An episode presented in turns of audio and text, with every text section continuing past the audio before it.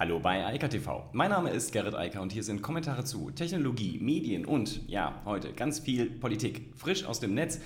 Und ja, ich war ein bisschen entsetzt heute Morgen, aber dazu dann gleich, denn die SPD will eine Identifikationspflicht im Netz, also Klarnamenpflicht ähm, ähm, ist das Stichwort, und das NetzDG noch weiter ausbauen. Also ähm, ja, ich weiß nicht, äh, wer da äh, federführend war, aber das ist ziemlich bitter.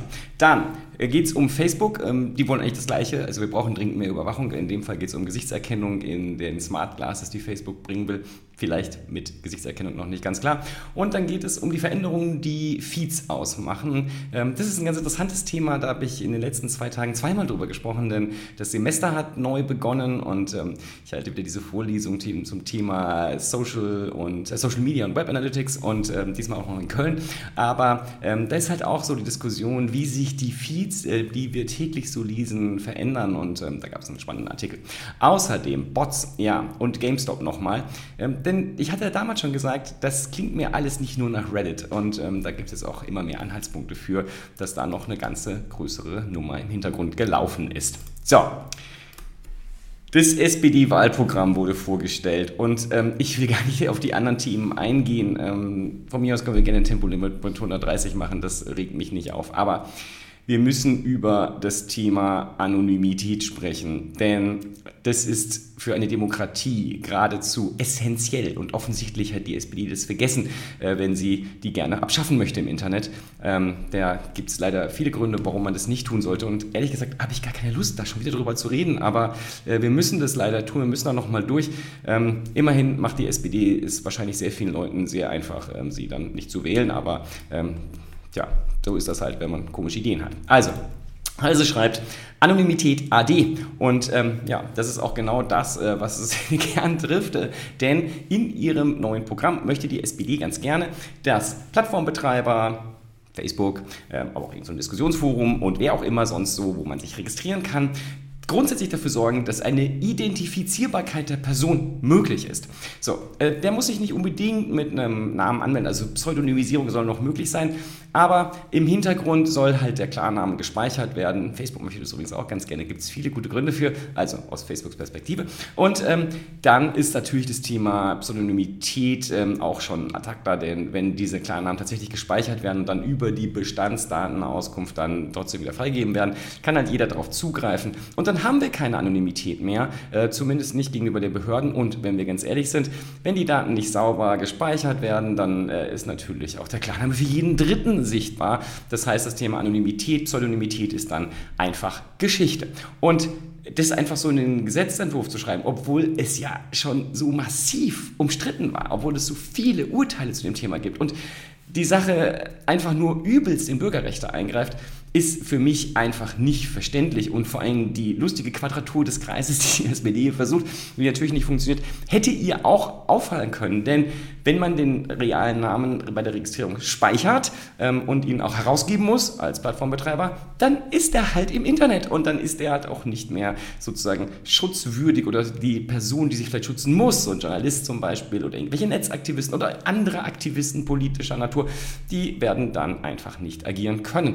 Und auch das Thema Pseudonymität. Es ist halt einfach so wichtig. Ich, ich werde nochmal den Artikel aus Netzpolitik.org verlinken, der ist so schön zu dem Thema. Aber ähm, ich verstehe an der ganzen Stelle einfach nicht, wie ausgerechnet die SPD sowas fordern kann. Wenn es die AfD wäre oder die CSU, vielleicht noch die CDU, dann würde ich sagen, ja, passt halt ins Programm mehr Überwachung. Die Linke könnte sowas auch sagen. Die Leute schön überwachen und gucken, was da abläuft. Ähm, ich will nicht, dass sich irgendwer im Internet irgendwie austauschen kann, wenn nicht klar ist, wer das ist und ihn nicht, ich ihn nicht sofort zur Rechenschaft ziehen kann.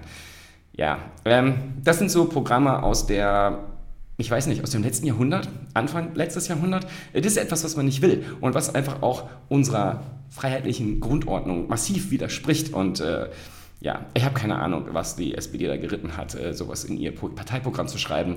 Ähm, braucht vielleicht mal Beratung. Aber wie dem auch sei, der Punkt und Fakt ist, ähm, das äh, geht halt nicht. Also wer das will und fordert, ähm, ja, der muss schon sich eine interessante Klientel suchen, die das äh, gerne wählen möchte. Ähm, Nochmal zu diesem Thema Anonymität. Ähm, ich, es gibt einen schönen Wikipedia-Artikel, der explizit die Anonymität im Internet betrifft. Und ähm, Punkt und Fakt ist halt, ähm, wir werden weiterhin anonym bleiben können natürlich, aber nur wenige Menschen. Äh, nicht mehr alle, sondern äh, wenige, weil äh, wer sich nicht leisten kann, dann mit äh, VPNs zu arbeiten und dafür zu sorgen, dass er sich wieder richtig anonymisieren kann und dafür sorgen kann, dass er nicht äh, trackbar ist, der ist halt dann demnächst halt für alle sichtbar und das ist offensichtlich das, was die SPD will. Ähm, VPNs werden immer wichtiger. Ich habe das schon mal gesagt. Ähm, und ähm, wir haben ja auch auf europäischer Ebene alle interessante Initiativen, äh, die da laufen. Und ich denke, wir werden einfach demnächst, ich zumindest, regelmäßig ein VPN benutzen, um mich dann vor dem Staat zu schützen. Das ist halt leider so. Ähm, kann ich auch nichts machen, aber äh, wenn wir das jetzt sozusagen als Standard der Netzpolitik äh, in Deutschland ansehen wollen, dann muss ich halt die Reißleine ziehen und mich da rausklicken dann wähle ich mir das Land aus, wo das nicht so ist und komme dann von dort zurückgesurft, sozusagen. Anyway, ähm, das reicht der SPD aber nicht. Sie will auch ihr heißgeliebtes Netzwerkdurchsetzungsgesetz noch weiterentwickeln. Ähm, das ist schon schlimm genug und schlimm genug weiterentwickelt worden. Also ähm, auch dazu habe ich hier schon oft genug was gesagt und es ist eine netzpolitische Katastrophe, dieses ganze Gesetz. Ähm, die Intentionen waren ja vielleicht mal nett, aber wir schaffen hier halt einfach nur eine ja, schreckliche Struktur von Überwachung, Einschränkungen von Freiheitsrechten. Es ist einfach nicht schön. Und äh, das zusammen auch noch äh, dann in dieses Programm zu schreiben, macht die Sache nicht besser. Also äh, für Netzaktivisten keine Chance. Ja? Also das äh, wird halt äh, brachial an der Mauer ab anklatschen und das ist halt offensichtlich ähm, das Interesse der SPD, sich dort unbeliebt zu machen. Äh, das haben sie jetzt gleich mit zwei Punkten geschafft. Und ähm, ja, dass sie die SGVO toll finden, wie sie aktuell ist, verstehe ich auch. Also das ist gleich das nächste Gesetz, was dringend überarbeitet werden müsste und äh, insbesondere für kleinere und mittelständische Unternehmen deutlich abgeschwächt werden müsste. Denn die, die es da mal ursprünglich treffen sollte, die trifft es nicht. Und äh, nochmal zum Thema Anonymität weiter oben, äh, das spielt halt Facebook richtig gut zu. Super. Also äh, passt alles schön zusammen und insofern ja, muss man sich halt dann einfach bei, an der Urne Gedanken machen, ob man das wählen will oder dann doch lieber nicht. Ähm, ich denke, es wird dazu auch noch genug Artikel geben, ähm, der von Heise fasst schon mal die Faktenlage zusammen und die Kommentare unten äh, ja, die sind mehr als lesenswert und ähm, ich hoffe mal, äh, wenn die SPD ein bisschen klug ist, dann wird sie diesen ganzen Quatsch da schnell wieder rausstreichen und ähm, sich damit wieder in den normalen Diskurs, den normalen demokratischen Diskurs zurückbegeben, denn das hier ist er nicht. Facebook. Ähm, das gefällt dann wahrscheinlich ganz gut in dem Kontext. Facebook möchte in die Smart Glasses Facial Recognition Technologie einbauen. Also das ist ja das, wovor die Google Glasses betrachteten Menschen, also nicht die, die Google Glasses vor vielen Jahren mal aufgehabt haben und heute übrigens auch bei der Deutschen Post zum Beispiel wird das, aber der DRL wird das sehr stark eingesetzt, das Tool, also natürlich intern, ähm, um äh, den Mitarbeitern in den Paketdienstzentren zu helfen. Ähm, aber damals hatte man ja enorm viel Angst, dass Google Glasses nicht nur die Kamera drin hat, sondern dass die auch sozusagen erkennt, wer da gerade ist und äh, permanent die ganze Welt aufnimmt. Ich meine, das machen wir übrigens permanent mit unseren Telefonen, aber egal. Ähm, und dass dann die Leute erkannt werden. Und äh, Facebook überlegt jetzt, das tatsächlich in seine bald kommenden äh, Facebook Glasses, Smart Glasses dann einzubauen. Ähm, ich weiß nicht genau, warum die Diskussion jetzt starten. Ich meine, das ist natürlich ein klasses Feature. Also wenn man durch die Stadt geht und immer gleich weiß, mit wem man so zu tun hat ähm, oder auf irgendwelchen Kongressen.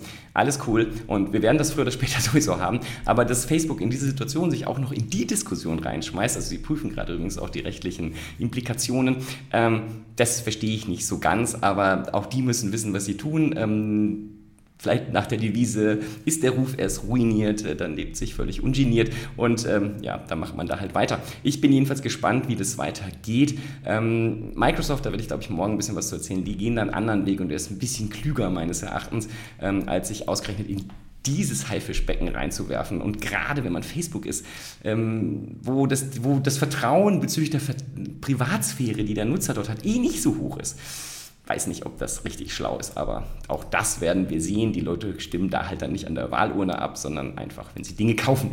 Ähm, vielleicht mögen einige Leute das auch. We will see. So, jetzt zu dem Artikel, den ich äh, sehr spannend fand. The New Era of Social Media. Ähm, ja, die ist nicht äh, mit äh, im Zusammenhang mit den klassischen Feeds zumindest zu sehen. Und äh, ich stimme da zum Teil zu. Und ganz konkret geht es hier um die beiden ähm, Bereiche, One Zero ist das übrigens, die beiden äh, neuen Tools. Clubhouse ist halt wirklich eine neue Plattform, aber auch um die Twitter Superfollows. Und den Unterschied, den One Zero sieht, und äh, den haben wir Montag und Dienstag auch schon äh, umfangreich diskutiert, ist, das ist kein klassischer Stream mehr. Also ganz konkret Clubhouse ähm, wenn man sich bei Clubhouse einloggt, dann sieht man zwar die verschiedenen Räume, aber es sind ja keine Nachrichten, sondern man kann dann entscheiden, wo man reingeht und zuhört. Also, wir haben eine ganz andere Situation, als wenn ich zum Beispiel die Twitter-App öffne oder Facebook oder Instagram, Pinterest, TikTok, ganz egal. Bei allen werde ich ja mit einem Nachrichtenstrom im Zweifel auch überlastet und bei Clubhouse ist es anders. Da ist alles ganz ruhig eigentlich. Also natürlich, wenn man dann reingeht, hat man was auf den Ohren. Aber es ist erstmal entspannt und man trifft eine Entscheidung, was man sich anschauen will. Natürlich schon ein bisschen abhängig von den eigenen Kontakten, was man dann so an Räumen da sieht. Man kann natürlich auch weiterhin suchen und dann sich mit speziellen Themen dann beschäftigen. Und dann kann man da zuhören und vielleicht auch, wenn man möchte, sich melden und auch etwas zum Thema beitragen. Aber das ist halt ganz anders, eine ganz andere Qualität. Und jetzt Twitter, Super Follows das es geht genau in die gleiche Richtung, dass man nämlich eben nicht mehr überlastet wird mit irgendwelchen Informationen, die in einem Fluss da durchlaufen, so wie wir es jetzt seit fast 20 Jahren gewöhnt sind, aber dass wir ganz gezielte Informationen bekommen von Quellen, die wir gezielt auswählen und sogar bezahlen. Und äh, das ist eine natürlich starke Veränderung. Und übrigens auch Clubhouse hat jetzt bekannt gegeben, dass sie auf dieses Subscription-Modell wollen letztlich, dass das Ziel ist, dass die Hosts der Rooms dafür bezahlt werden, dass sie das machen, zumindest die, die eine entsprechende ähm, Nutzerschaft finden, die bereit ist, dafür zu zahlen. Und äh, ich denke, das wird so kommen. Und ich glaube, dass wir hier tatsächlich einen großen, eine große Veränderung sehen. Und das ist eigentlich im Geschäftsmodell das Thema der Abonnements. Also Abonnements statt Werbung. Und das ist natürlich ein ganz spannendes Geschäftsmodell, weil ich das auch viel einfacher in Anführungsstrichen kontrollieren kann.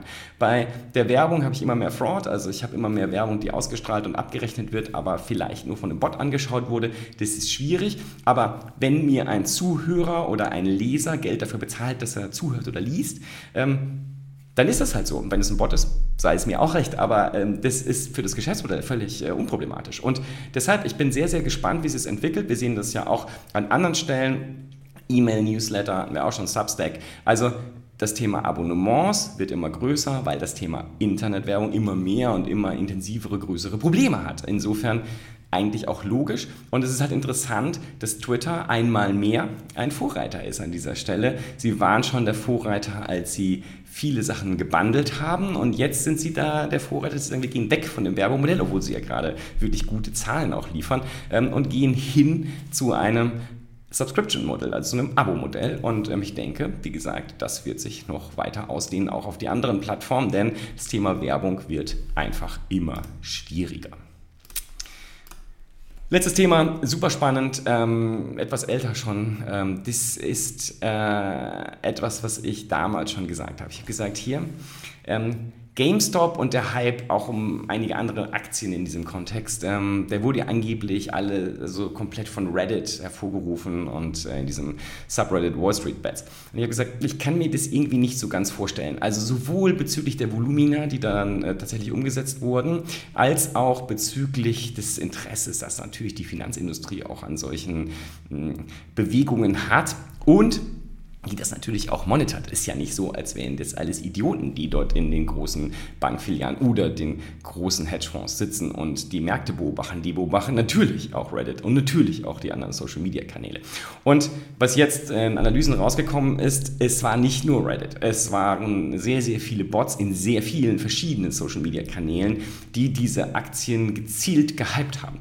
Und ich habe damals schon gesagt, ich glaube halt nicht an diese ähm, einmalige, einfache Kausalität, dass das alles aus Reddit kam und von einigen wenigen Redditors da produziert wurde, dieser Hype, der dann entstanden ist, der wurde da vielleicht auch mit weiter kanalisiert und verstärkt. Aber ähm, da gab es ein größeres soziales Medienecho drumherum und wahrscheinlich auch sehr viel unterschiedliche ähm, Initiatoren äh, dieses Hypes und dieser ähm, Motivation oder der, des Aufrufes zur Motivation, diese Aktien zu kaufen. Und ich bin gespannt, wie die Analysen da weitergehen und was dabei rauskommt. Denn, wie gesagt, ich äh, bin jemand, ich glaube ganz selten an so Sin, also äh, einfach kausale Zusammenhänge. Ähm, das ist sehr selten, vor allem in so einem komplexen Bereich wie dem äh, Finanzbereich, der von so vielen Akteuren ähm, besiedelt wird und genutzt wird, dass ähm, es sehr unwahrscheinlich ist, dass ein paar Redditors mal kurz eben irgendwelche Aktienkurse so manipulieren können. Wie gesagt, ich habe das schon damals gesagt und ich bleibe dabei und es wird sehr spannend, was da noch rauskommt und wer dann wirklich dahinter steckt oder zumindest mit dahinter steckt.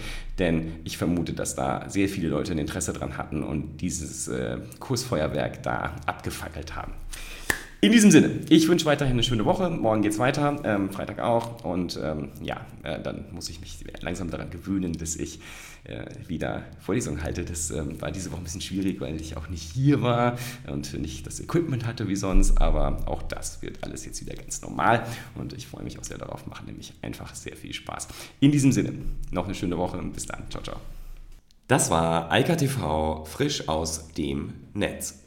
Unter eika.tv findet sich der Livestream auf YouTube. Via eika.media können weiterführende Links abgerufen werden. Und auf eika.digital gibt es eine Vielzahl von Kontaktmöglichkeiten.